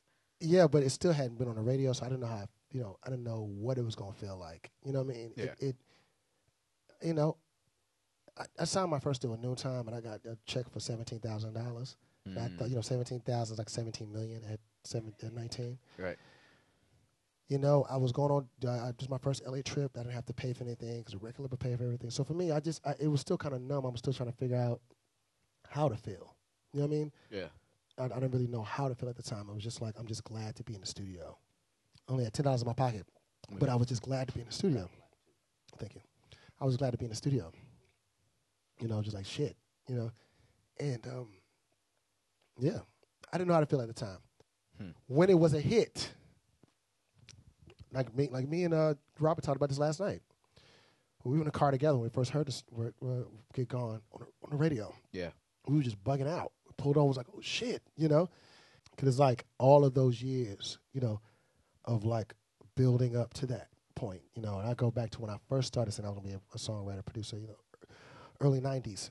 So that happened in the summer. You you came to New York. You were back in Houston. Because you, I mean, you, Rob was in New York at the time. You were in Atlanta. We were in Houston. Okay, so you, I was in oh, Houston when I first heard it. So okay. me and Rob were together in Houston when we first heard it. Okay. Pulled over and was like, "Shit, this is crazy." And and they not only played it like the, when, like the first time I heard it, it was like then I started hearing it all day because they're, group- they're from they're from Houston. Yeah. So it was like the first time you had an R&B group outside of H Town, right? That had a hit that, you know what I mean? H Town at that point was kind of they were kind of on hiatus, so there was no H Town records out at the time. So H Town's on a hiatus. Here comes Ideal with this hit. Mm. Houston jumped right behind it like quickly. So it was like soon as soon as they got the record, it was like this record's gone. That song was being played like every hour on the hour in Houston. Mm. So that summer was the first time I ever heard, like the first time I experienced a record being played over and over and over again, Yeah. right? So, but ironically, at the same time, we're working on Jagged Edge. You know, Jagged Edge, He Can't Love You. The album was done, right? Album almost done. I, I just started working with Jermaine. The first song me and Jermaine did together was Let's Get Married. Mhm.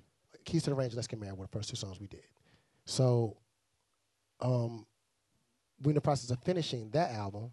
Get Get Gone is out, and then Jermaine says, "Okay, cool. I'm putting He Can't Love You out." And it's crazy because I, I produced He Can't Love You by myself, Yeah. and nobody believed that Jermaine would do that. Like, even my managers didn't believe it because we had an argument about some other song that he was talking about putting out, and J- my manager, me, we got into a huge fight. One of the very few fights that me and Chris have ever had. He told, he looked at me, he said, "Nigga, do you think that Jermaine Dupri is gonna put a single out on his group, on his label that he ain't fucking produced? You're crazy." Because they wanted the song, they wanted the song for their artist that I didn't like. Yeah. Hit artist, hit artist called Absolute, and I was like, really, I didn't really fuck with them like that at the time. Like Corey and Yaru were my niggas, but I just felt like they didn't fuck with me. You know what I mean? So I was like, well, shit, why am I giving this record to two cats that don't even fucking like me? Yeah. They want to work with J Dub and let let them do that. They don't fuck with me, Yeah. right? But it was a record that Noontime wanted. So me and Chris got into this big argument, and I finally gave in. I was like, you know what, fuck it. You want the record, y'all can have the record. Then that's when we made He Can't Love You. Play He Can't Love You for JD. JD was like, I'm putting this shit out Mm. as is. I was like, oh shit. You had you did the scratch and everything on that, I did the whole, I did the whole, whole song. and they just, so they just laid the vocals. No, no, they wrote, no, they wrote the song. Wrote Oh, the song. okay, okay. song. So then, um, next thing I know, Get Gone's out, and then He Can't Love You comes out and goes moves fast, like because Jagger was already popular. You know, Gotta Be was a popular thing. Yeah. He Can't Love You comes out, moves fast. So now I have two songs in the top five Mm. out, out of nowhere. How did that feel? Crazy. What 21 at this point? 20? I wasn't 21 yet. I was 20. I, was, wasn't 21 yet. I wasn't 20. I just remember being like totally fucking blown away about having two songs in the top five, right? Then Jermaine drops Let's Get Married. Mm. The Let's Get Married comes out, goes number one. Mm. So I had my first number one, right? So now He Can't Love You, Ideal's out, Creepin' is out. So Creepin's going top 10. Then Let's Get Married comes out, goes number Mm. one, right? Then the shit just became like a snowball. Because everything I've been working on started coming out.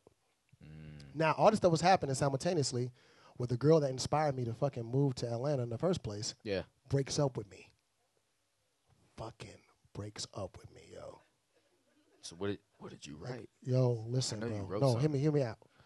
I don't think y'all understand. I've never been that heartbroken in my in like there's no heartbreak that tops that heartbreak. Not even J.E. Heartbreak. Nothing.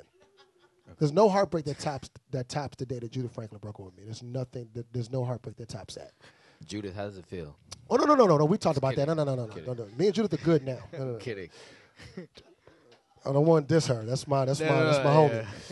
It's my homie. She's like the inspiration. I This mean, my you know. homie. But literally, there's nothing because at the time we were young and we didn't understand that we can we didn't have to spend every waking moment together. Right. And what happened was when I started working a lot, it took me away from her. Mm. And we were young like that. You you spend every day with somebody since you was 15 years old. Yeah. You know what I mean? And it changes all of a sudden. you kind of don't know how to How to act. how to flip that, Yeah. and we didn't really know how to And it would adjust to it. as transition well, to that, right? I'll never get this, man. She called me, but she called. her- She called. She broke with me on the phone too. That was terrible. My ex tried to do that, and I was She called me. it. And I remember begging, yo, I'll never forget this. I remember begging, like, yo, please don't do this. Like, we are right, Right. here. Like, don't do this. Like, because my here's my goal. My goal was to make one hundred fifty thousand dollars and get married. That's That was my goal in life. You know, you from Houston, Yeah. South, marriage is eight, eight, 19, they don't get married. That's It's it. regular, yeah. Hundred fifty thousand dollars. That was my goal in life. She broke with me. I was like, yo, my world. I just watched my world just crumble. Like, oh my god, right?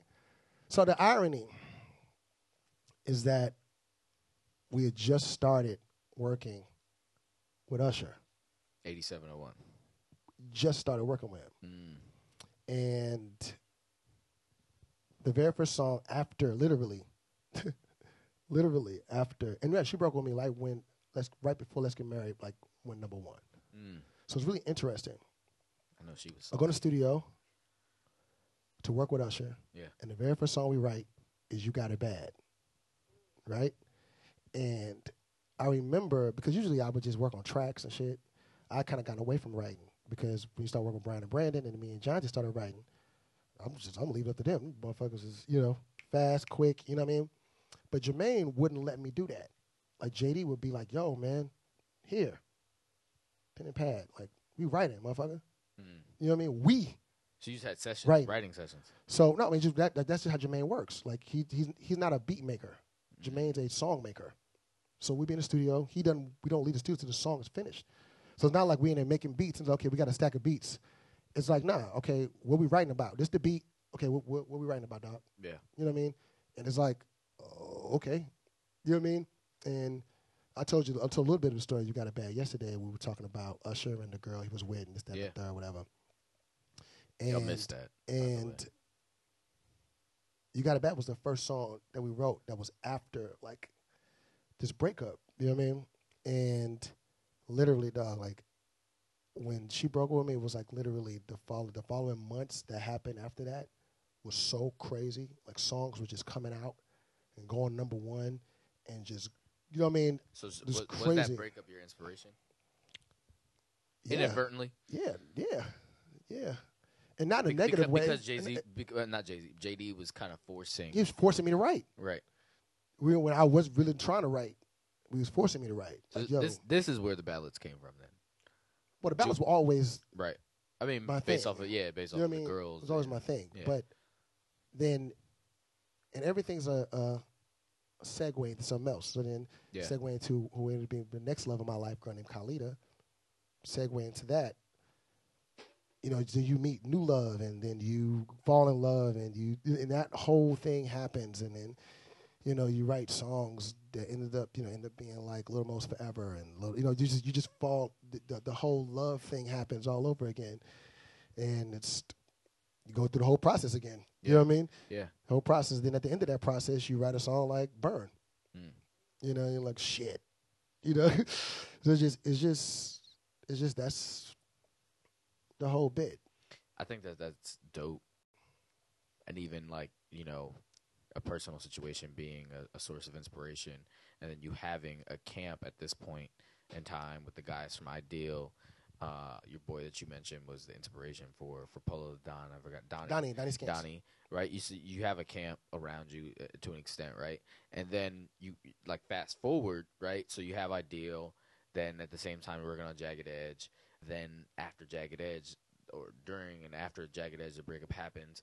Then Usher comes, eighty seven oh one comes. Then after eighty seven after eighty seven oh one, Confessions. Questions happen. Yeah. Whoa. So like, and then so like Shit. you got, and then at this point, I, I don't even know what year we're in at this point, but then you get to you get you get to working with Puff, right? oh yeah. So so and and doing and doing Danity Kane, Day twenty Well, the puff thing, the puff thing is a direct reflection of what happened with Mary.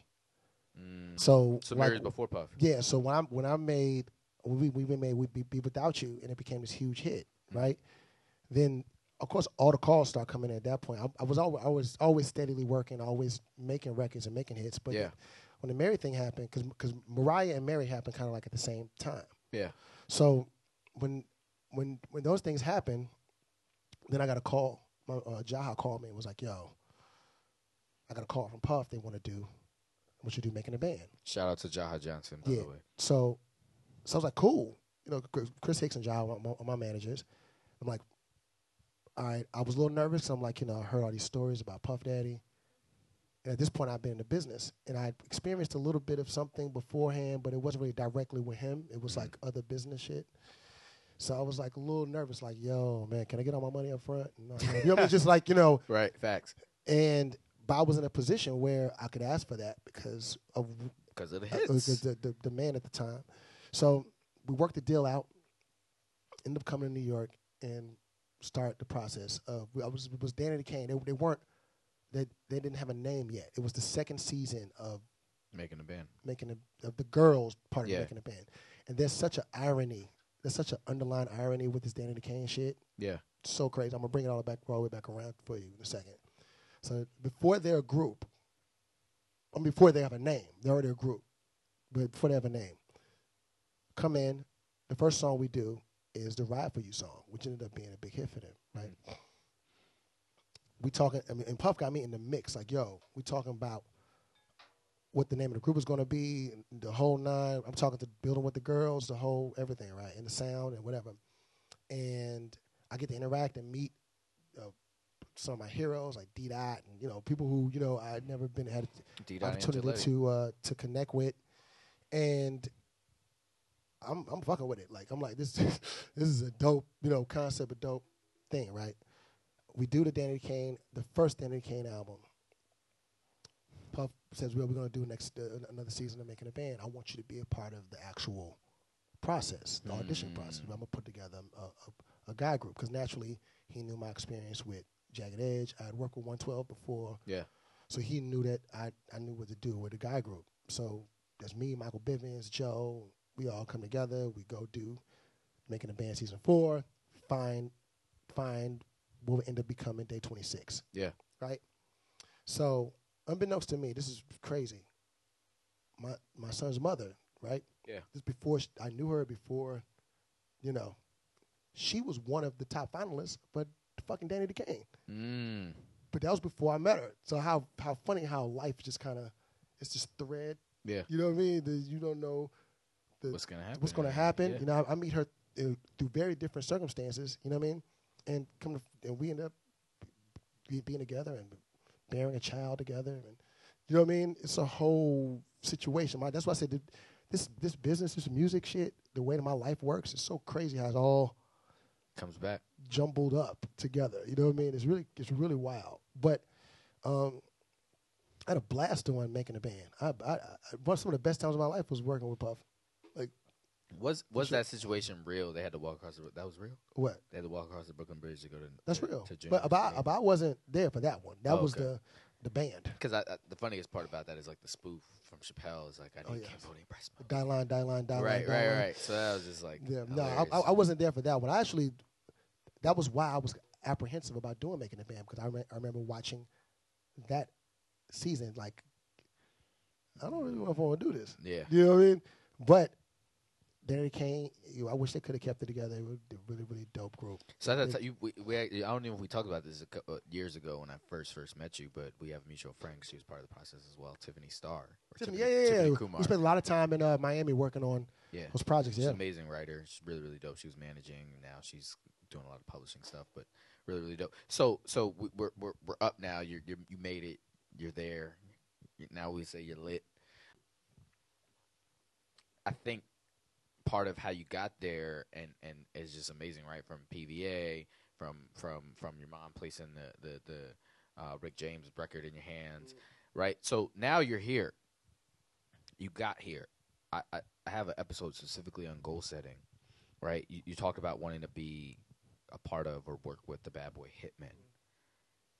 Um, I think just not as part of the creative process, but just in general in life, like goal setting is extremely important. So, can you talk about you? You did mention goals earlier. That's why I want to bring it back. yeah. Like, were you writing these goals down? Did you have sort of Oh, time frames I- with them? Like, what, what what was your process as far as like not not to To- get there, but like how how much of a part, how much of an importance of goal setting? Like, I mean, play in you getting to where you are, working with Usher, Jagged Edge, Okay. Ideal, let's Puff. let us put this in perspective. Everybody I ever said I wanted to work with, I've worked with. So, because I Like believe every person, like literally from Jermaine to uh, to Usher. Like Usher was like Usher's an artist that when I was in high school, he was my favorite artist. Mm, Like even though the album didn't really do as good as the first album was wasn't like a big album, Mhm. but I was in love with that first album. Every song on that album was my shit, Mhm. and I was a huge DeVante Swing fan. So of course, naturally, Can't Get With It and records like Whispers and uh, fucking uh, the record he did with Bam with uh, with Brian Morgan, Crazy. Like I know I know that album from top to finish. And then Chucky did Think of You and Puff with executive produce the album. Like I'm like this is me. Usher and Monica, Monica's first album. Those are like albums that when I was in high school, it was like, yo, man, this is my shit. Yeah. I'm gonna work with them one day. Mariah Carey, the uh, was like my girlfriend at the time, Judith, my first girlfriend. That was her favorite artist. Mm. You know what I mean? And I was like, yo, Mariah is somebody I'm going to work with one day. Mary J. Blige, fucking, um, um, my life was like my shit. Yeah. I want to work with Mary. I'm going to work with Mary. Like these are. So I'm saying like everything that I said I wanted to do, and went after, and I would write the shit down. I always wrote shit down, wrote credits down. Even- Okay, so was it you didn't speak it, you wrote it? Because I believe uh, when I talk about the goal setting episode, I talk about when you write things down, not to get too crazy, right? It creates a vibration, right, and it sends it out into the universe, and the universe transpires to make I it agree. happen. You know what I mean? But I then also agree. when you speak things as well, Both. But like for example, let me give you something, right? My cousin like Kendrick, Erica talks about that all the time. my cousin Kendrick, right? We, you know, he lived in Miami. I lived in Houston, but I would go to Miami every summer. He was like my best friend in Miami, right? Yeah. And Kendrick, I introduced Kendrick to Babyface and and Jimmy Jam and Terry Lewis because he couldn't really listen to that kind of music because his dad was a pastor, and he couldn't listen to that kind of music. But when I would come I to Miami, same way. when I come to Miami, I'll bring these tapes to him, like Bobby Brown, Don't Be Cruel, or Guy's first album, or this, that, and the third, and that triggered something for him, right? And I knew early on that I was going to collaborate with him. I mm. knew early on that I was going to write songs with him. So I'm talking about early on when I would I would be in school doodling and I would doodle ti song titles and like credits and shit. I would always write credits down. Produced and arranged by Bryan Michael Cox Fours. I have kinds of random names. East Swing Productions or like all kinds of wild names and shit. And I always put, you know, written by Bryan Michael Cox and Kendrick Dean and shit. You know what I mean? And then I would do that shit all the time. Even when we lost touch, I would always think of him. In So that, you put in it light. into existence. And literally, literally, I got a call. And me and him had reconnected. He was a teacher. He was teaching in, in Orlando, and literally, I went to Orlando for something. And I went. Oh, I was working on a project. I was working with uh, Johnny Wright on a project. I went to Orlando, and I was like, "Yo, cuz I'm in town. I'm gonna come check you." And I went to his crib, his apartment. He had a two bedroom apartment. This motherfucker had in one room he had a motif and pair, pair of speakers. I was like, "Get the fuck out! Are you still making music?" Mm. I, I didn't even know. He didn't, he didn't even tell me he was making music. I said, Yeah. shit, play me something. You know what I mean? He started playing some shit out this motif. I was like, yo, all this shit coming out that keyboard? He's like, yeah. I was like, dog, you, you need to be producing, man. Like, what are you doing? Like, you, you, you fuck this teaching shit. Yeah. You need to be. So I would say, send me some shit, whatever. Literally, I went and bought a motif because of that, because the sounds and shit was so dope. I went and bought a motif because I heard his shit. Mm. and like the following year, I, I kept bugging him like, "Yo, we need to come down, work. Let's work. We need to do something To together. Come Atlanta. down, come down." Finally, he, finally agreed. He said, "Yo, I'm gonna, I'm gonna, um, uh, prorate my, my like, salary, so I will still get paid during the summertime." He said, "I'm gonna give it three months. I'm gonna come down for the summer. If something happens this summer, then cool. If nothing happens, I'm going back to work." So he he took a calculated risk. Yes. I talk about that as well. Yes. He said, if it doesn't work, I'll go back to work and we, we could just let bygones be bygones. Literally, the first month he was there, we placed Bad Habit on, on uh, Destiny's Child. And he picked up a check for $25,000. So at that point, he's like, okay, well, shit, I'm, well, I'm producing. You know what I'm saying? Fuck it. You know what I mean? So it's, you know, it's, uh, it's, uh, um, that I, I, I, I started that I believe in those vibrations. And I'm saying, like, literally, when I was in high school, I would write Mary J. Blige. I would write Jermaine Dupri. I would write Sean Puffy Combs. I would write y'all these names. You know what I mean? You know, I'd write Herb Middleton down. I'd write uh, uh, uh, fucking Neville Hodge down. I'd write Dave Jam Hall down. Like these are people that are my heroes. I'd write Teddy Riley down. I'd write. I would write, and I would write my name next to their names too. Like, Hmm. you know, produced by Teddy Riley and Bryan Michael Cox. Yeah. Produced by Sean Puffy Combs. Just wishful Michael thinking. Cox. You know, at the time, I just, you know, I didn't know what the fuck I was doing. I just felt like on board. I finished my work. This is really where I want to be in the first place. So, shit, I would just daydream and write, write, write, write. And I would go listen to these records, digest these records, like, and just take them in and take them in and try to go emulate these records. And, you know, I couldn't, you know, I didn't really understand sampling at one time. So, what I would do is I would take my tape player and I would fucking create loops like on the tape. You know, how you fucking try to get the timing right on the tape to create a loop. You know what I mean? And I'd be like, I'm gonna write to this sample. You know what I mean? This, you know, I, I didn't have no sample at the house. You know what I mean? But Yeah. I had a bunch of records. So I'm like, cool. I'm gonna take the sexual healing beat and I'm gonna just take the shit over. I'm gonna try to do this shit over and over and over again. And then me and my group, we're gonna write to the sexual healing beat, and we gonna kill this shit like Puffin them would do. You know what I mean? Mm. So it's just you have to you have as a dreamer, man. You have to also write things down, and you have to also act. And it may seem crazy. It may seem crazy to other motherfuckers, yo. Like most times, it seems crazy to other people. Like, yo, you're fucking crazy. Yeah, But- yeah. So we talk about risk versus reward, right? And and I, a lot of the work that I do with not only the creative community but some of my clients is in the marketing space. Um, and just my background in marketing and advertising is understanding that because we got about like ten more minutes, so I, I want to get you out of here because you got. Thank y'all, man. We know. I know we got some. You know, Yeah, what time? Is it? Uh, we yeah we Yeah. it low on time, but, Yeah, um, but was, I mean, I'm I'm cool, man. I we, t- we talk we talk about risk I might wear a T-shirt to this damn awards tonight. He's getting a SESAC award. But we talk about risk versus reward being the new ROI. A lot, a lot of the marketing clients, a lot of brand clients I work with, a, a lot of the actual people um, happen to be people that have gotten their MBAs, you know, moved moved up the ladder, moved up the chain of marketing, and you know, any sort of creative ideal that's uh, idea that's pitched, a lot of the times revolves around okay, how are we going to track this? How does this scale? How does this, you know what I mean? How's this going to perform? versus looking at it as a place to say, all right, we're going to take this risk, and the reward is going to be our return on the investment. So, to you and the things that you've done, would would you say that moving to Atlanta for Judith, or you know any any other thing that we haven't actually talked about, like what's been the bi- biggest risk for you, and and what's been with that risk that you've taken, how has the reward sort of measured out? You know, whether it's a calculated risk, right? Your cousin said he was going to come to to Atlanta for three months and do that, and he got a 25k check, right? So he took a calculated risk. He didn't just all the way jump out the plane without without a backpack on his on his back to, to do a parachute. But you know, I just believe that it can't always be.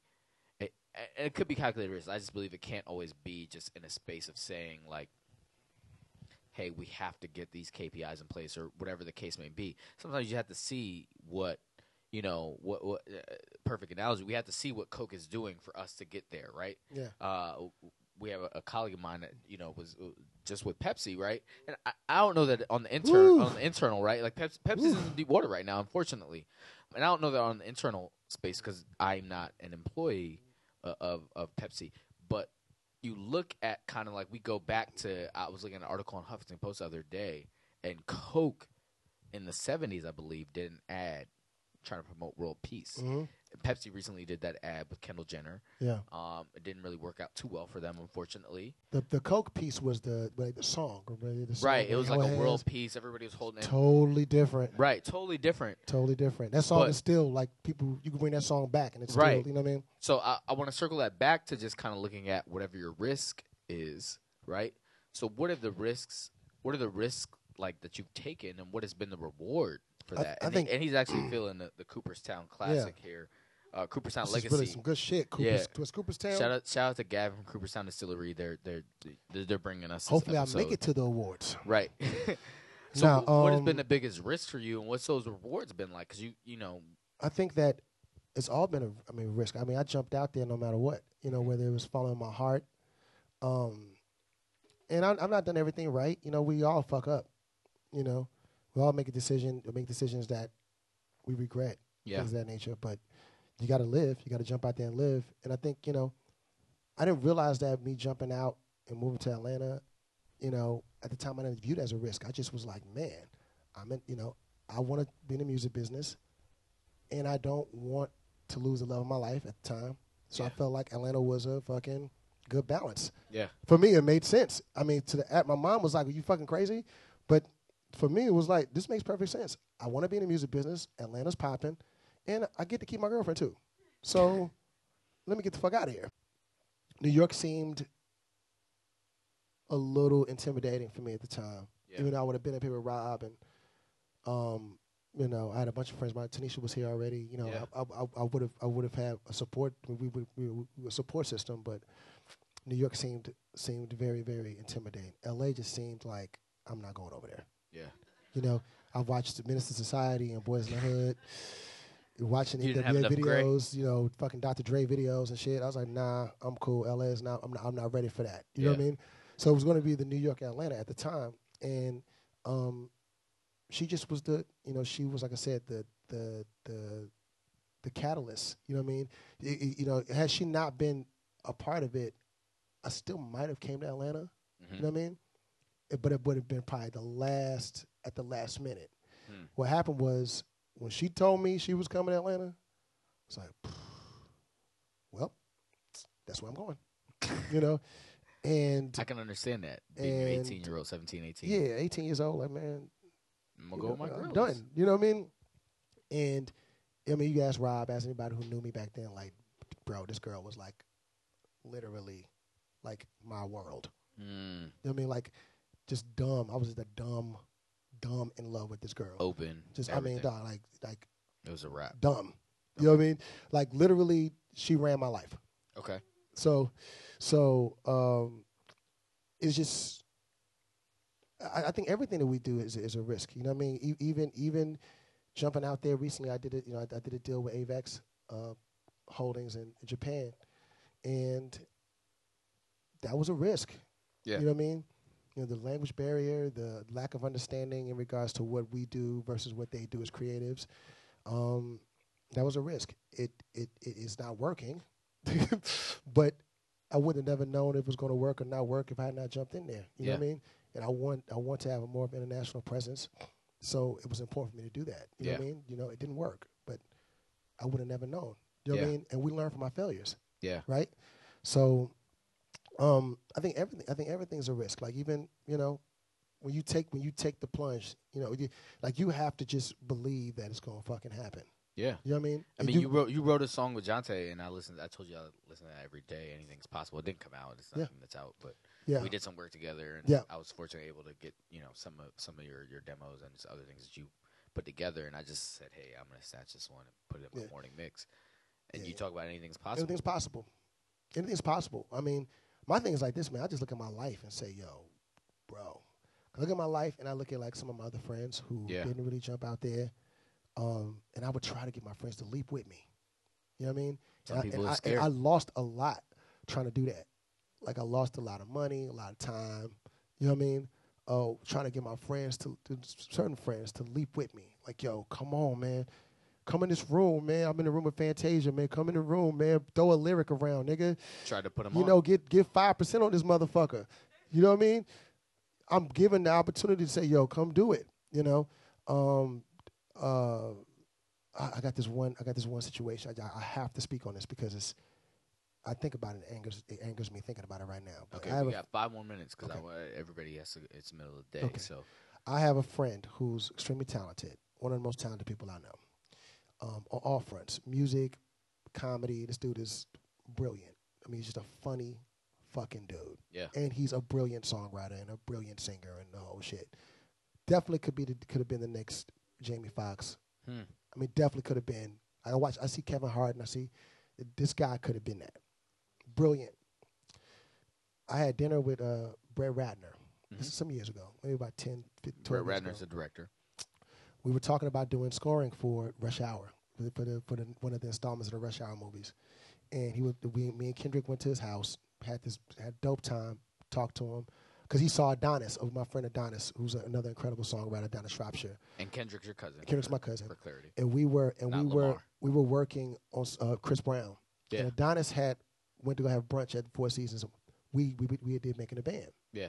So he seen Adonis. He's like, "Yo, you work with B Cox?" He was like, "Yeah." He was like, "Y'all, I saw, I saw y'all making the band. You guys are hilarious and talented. You know, I want I, I want I want y'all to work work on this rush hour shit." He said, "Give B Cox my number." So Adonis called me like, "Yo, Brett wants to meet with you." They're cool. So me and Kendrick went to go meet with Brett. Had a great time. Brett had you know this fly ass girlfriend. I mean, he just fly. You know, Yeah. the, the name I think the name of the place is Hilhaven Lodge or some shit like that. His spot Mm. Beautiful fucking mansion, photo booths everywhere. He got a club. He's just fucking balling, right? Yeah. So he's like, "Yo, tomorrow, man, come meet me for dinner, man. You know, uh, you know, let's me, me and my girl are going to dinner. We'll meet for dinner. We talk some more about." It. I said, "Cool. I can bring a few of my friends." He was like, "Yes, bring them. Bring more the merrier. Cool." So we go. I bring my boys. I bring my, my boy that I talk about as talented Adonis. Can we all go have dinner? And I brought him on purpose. I knew that once he started drinking a little bit of Hennessy, he was gonna turn up. Right. You know what I mean? So we get to Mr. Chow, and he get to drinking, and just in the third, and he, and he starts. He opens up. I mean, just joke after joke. He's just hitting them with it. You know what I mean? And killing them. Brett is like over there dying, like, yo, where did you fucking get this guy? He's fucking hilarious. like, yo, yo, I want to put him in the movie. I'm, I'm gonna write a part for him. I want to. I want to put him in the movie, man. I want to put make he be like Chris Tucker's long lost cousin or some shit. Like this dude is fucking Mm. hilarious. So like, cool. They exchange numbers. I'm out of it. Cause I want him to build the relationship with Brett directly because I'm not on manager and like that. Like, Yeah. This is your shit. I'm going through the score. I'm gonna get my money Yeah. on that side. You fuck with this dude, man, and get in this goddamn movie, man. Yeah. Never followed up with him. I mean, this is out of Brett's mouth. Like, yo, call me. I want you to come to the house, hang out. Call me. And it's the Kendrick. No, no, it's not Kendrick. No, no, Kendrick's not the one who dropped the ball. Oh. This is my this is I, I, my friend's name. be- be- I don't want to call him Okay. out because he might Yeah, be yeah. watching. Yeah. If you're watching, you know what the fuck I'm talking about. And um, um, it didn't it, it didn't happen. You know, Mm. and I looked at That's it and a I was big like, bag to miss out on. but I think it was fear.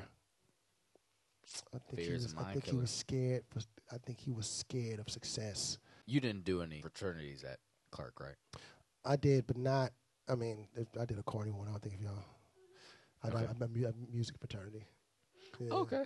Uh, what? they do. uh, hold on, hold on. Oh, I had to call Phi, out. Phi I- Mu Alpha. yeah, Phi Mu Alpha's dope though, it's dope because but they have some don't dope really- music. It's dope, but you don't. You know, you don't really. It's tell, not really You recognized. don't really tell people I'm frat. They're like, Right, no, you're right, not. right. Yeah, yeah, nah, nah. You know what I'm Phi Mu saying? Alpha's dope though. Yeah, we, but at Phi Mu Alpha- they were popping. Yeah, it did- I mean, they weren't like popping in the yard, yeah.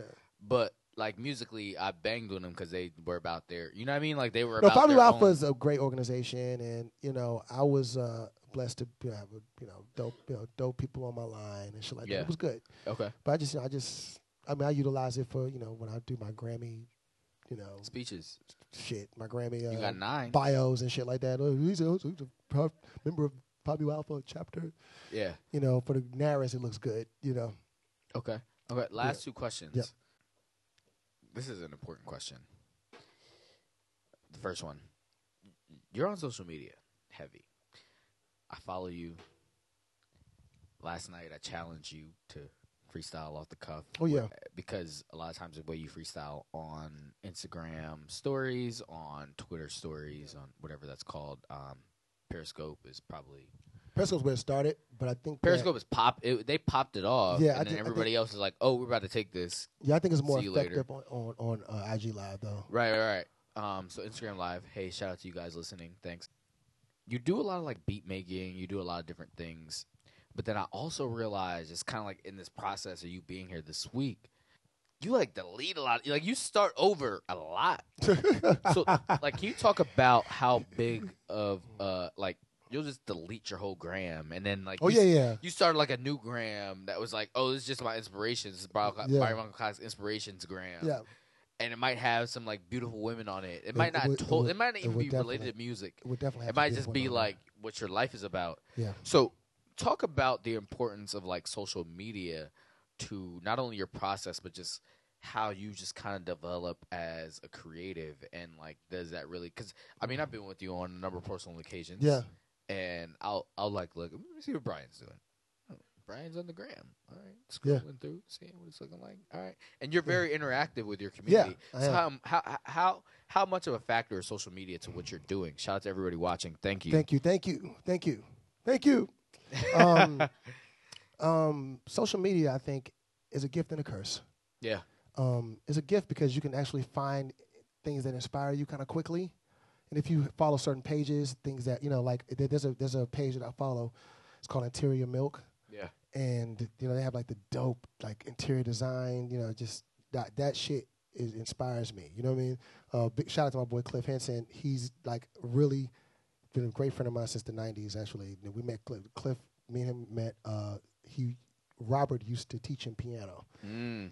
and that's how me and Cliff met. Then a couple years later, he moved to Atlanta. We became like fast friends. From you know, he's like one of my best friends now. You got a lot of fast friends. We'll talk about that. Well, because I'm- episode. we got to get you back to do another episode to I'm a talk about a lot of the Yeah. in betweens that we missed. yeah, I'm a I'm, I'm a friendly guy. Yeah, that's a fact. Um, but uh, but uh, interior. I, I I think I think social media can work for you and against you. Where it works against you is that you know you can get lost in it. yeah. You know, you can open up Instagram or open up Facebook or open up whatever, and next thing you know, fucking hour that went by. You're like, what the fuck? I did this last hour. You know the what I mean? Explore page is a black hole. the explore page is definitely a black hole, and especially if you follow a lot of beautiful women or you follow a lot because explore pages keep popping up. Like, well, let me see what she look like. Oh, she look, damn, damn, damn. You know, then Yeah. next thing you know, you like. I had a friend, my friend uh, uh, Angelica hit me. It was like, you know, "Y- you should probably stop liking ass so much. You I mean, know? that's what you If like if- in real if- life. If, you, know? don't want like you know, if you're trying to make it cool with the old girl, like you need to probably. Because if I see you liking ass, she definitely sees you liking ass. right? Like damn, Yeah, you know. But it's on the other side of the inspiration. It's it's um, you find things like like uh like places that I want to go. Like I've been to a lot of places, but places that I would like to go. And you see pictures of things like, oh, this shit is dope. I'm gonna go here. You know what I mean? And it kind of triggers uh, inspiration. You know what I mean? yeah. um, I try to limit myself now on, on social media, even though I do have multiple pages, but I try to give myself a certain time limit now because um, I get caught in the crosswires of I have so much things, so many things going on. So you want to advertise too, but I don't want my social page to turn into a fucking, you know, ad campaign page where I'm like, okay, well, come to this and do that, Yeah. uh, this tour, but then you have to support. You know, that's the whole point of having a social media because you have access to market. That's why I created the other page because the other page is like the shit that I just want to put up. What are those pages, by the way? The the first handles? page is Bryan Michael Cox. Yeah. That, that's the main page. That's the main one. Bryan with the Y, Bryan Michael Cox. And then uh, the second page is Bryan underscore M underscore Cox. Hmm. That was my original page, but then thanks to uh, my good friend Whitney. Whitney. Shout out to Whitney. she was yeah. also back in the day at uh, noontime, I met Whitney at, at noontime, noontime. back yep, in the day. and she spins My good friend Whitney, she um, got the Bryan Michael Cox. I was able to get Bryan Michael Cox official. official. And Fadia, I was able to get Bryan Michael Cox at, at uh, when she was at Twitter. Fadi is at Instagram. She, now. she's Instagram now, Shout but at the her. time she was at Twitter.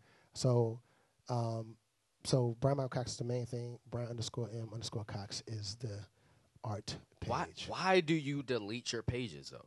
Just, I, I, clean starts. I like I like clean starts. You think, just it's creatively just be like, ah, fuck it. yeah, I think it's kind of creepy to go back like three years. You Okay. know, Because I, I was like, looking. I was trying to find some like great photos or stuff that we're working on, and I'm Yeah. like, all right. And I, I told Ryan, I was uh, shout out to Ryan Has. I mean, Facebook. That stuff stays up on Facebook, so you can go. on well, Facebook now for a bit. we're official friends on Facebook, so Yeah. I'll definitely be yeah, using but that. but Instagram, I'd be like, I think it's creepy to be like, oh, what was Bryan doing in 2010? I don't really, I don't think that's like fucking creepy. Then somebody like like post something like, hey, you get like a new like a new comment on a something that happened like four years ago. Like, uh, that's kind of creepy. Okay. No, it's good to know. Like literally, me and Ryan talking about. I was like, "Yo, why is Bryan delete like every week? Like every like four weeks, you're like, all right, boom, I'm Yeah, deleting start over. everything. Yeah, sorry. And then because I, cause I, cause I also when things develop, I like to see it when when it starts kind of getting out of hand. The way if I start not liking the way it looks, I'm like, fuck it, let me start over. All right, that's good to know. Last question. Yeah. Is it? We're rapping. I ask everybody this. What does it mean to you to be a creative? Everything. Everything about my life is creative. And like I said, that's a gift and a curse also because you could be in your head a lot. You know what I mean? Like like I'll have a bunch of ideas and I'll have so many ideas that it's hard for me to finish an idea. Mm-hmm. You know what I mean? Like the like that's that in itself. Finishing is a gift. Like I I, I realize that when I'm when I'm talking to different people, like being able to finish something, an idea is a, is a is a true gift. And Yeah. and for me, I have so many things going on in my head. It's tough to finish one thing because I'm on my mind is moving too much. So because of the creative thing, like I like I have a concept that I'm doing with my friend Candace Childress that I called her about, super excited about two months ago, three months ago, and we started the process, and then I do something else, and then I totally let that sit dormant. But now I'm like, I gotta come back, I gotta finish it. You know what I mean? Because it's a dope fucking idea. So it's like I have to, as a creative, it's hard for us to prioritize what. Well, for me, I was speaking for myself. For me to, to prioritize what I should finish and what I shouldn't, this, that, and the third. So I'm trying to be better about that, you know. But as a young, I've been doing this shit since I was young. So as a youngin, I always had people to help me finish things. You know, I had Chris Hicks, I had Noni, I had Ryan, I had Jaha, had Jarrell Allen, I had Angela Mack. The reason why we get the brunch done every every year because there's somebody in place. The brunch, I have a Grammy brunch every year. If you, Shout out to Angela. She's amazing. um, for the that's associated with Grammys every year, and you know we're in the 13th year, and I'm able to get it finished because there are people in place that can finish my sentence. You know what I mean? Mm. So that's the thing. It's just figuring out how to maneuver through that. But So definition wise, what is being creative? um, being to crea- you, to you, to you. being creative to me is being is living. You know, Hmm. like that's just it's who I am. Hmm. And, you know, I, I- and I, I've, I've tried to run from that shit. You know what I mean? I've tried to be like, well, I'm not. You know, it's creative. Being creative is what I do, and I'm gonna be. You know, Yeah. uh, it's it's all one and the same. You know what I mean? And and the highs and the lows and life, all that shit is a all that shit is a part of what what drives the creativity. You know what I mean? Like that's really the truth. Like, you know what I mean? You know, like legitimate. I was talking to Keith Thomas the other day. Keith Thomas is A and R RCA Records, one of my great friends. He's a great friend, like one of Usher's best friends. And I was just saying, like, you know, vibe is so important. You know what I mean? For creatives, you know, what I mean, your vibe is fucked up or the vibe ain't right. You know, I could be in the studio. I could be in a studio full of equipment. If the vibe ain't right, it's nothing happening. Absolutely. Nothing. You're forcing music. You're forcing ideas. It's nothing happens. So he's like, fuck it. I'm gonna just sit until something happens. Sometimes people don't view that as work, but it actually is fucking work for a creative. And I'm gonna sit until something happens. Or I got to go see some shit until you know what I mean. Like, like if people are like, well, you ain't doing shit. Yes, I am. And if I come fuck with you, I'm fucking with my whole shit. I got to.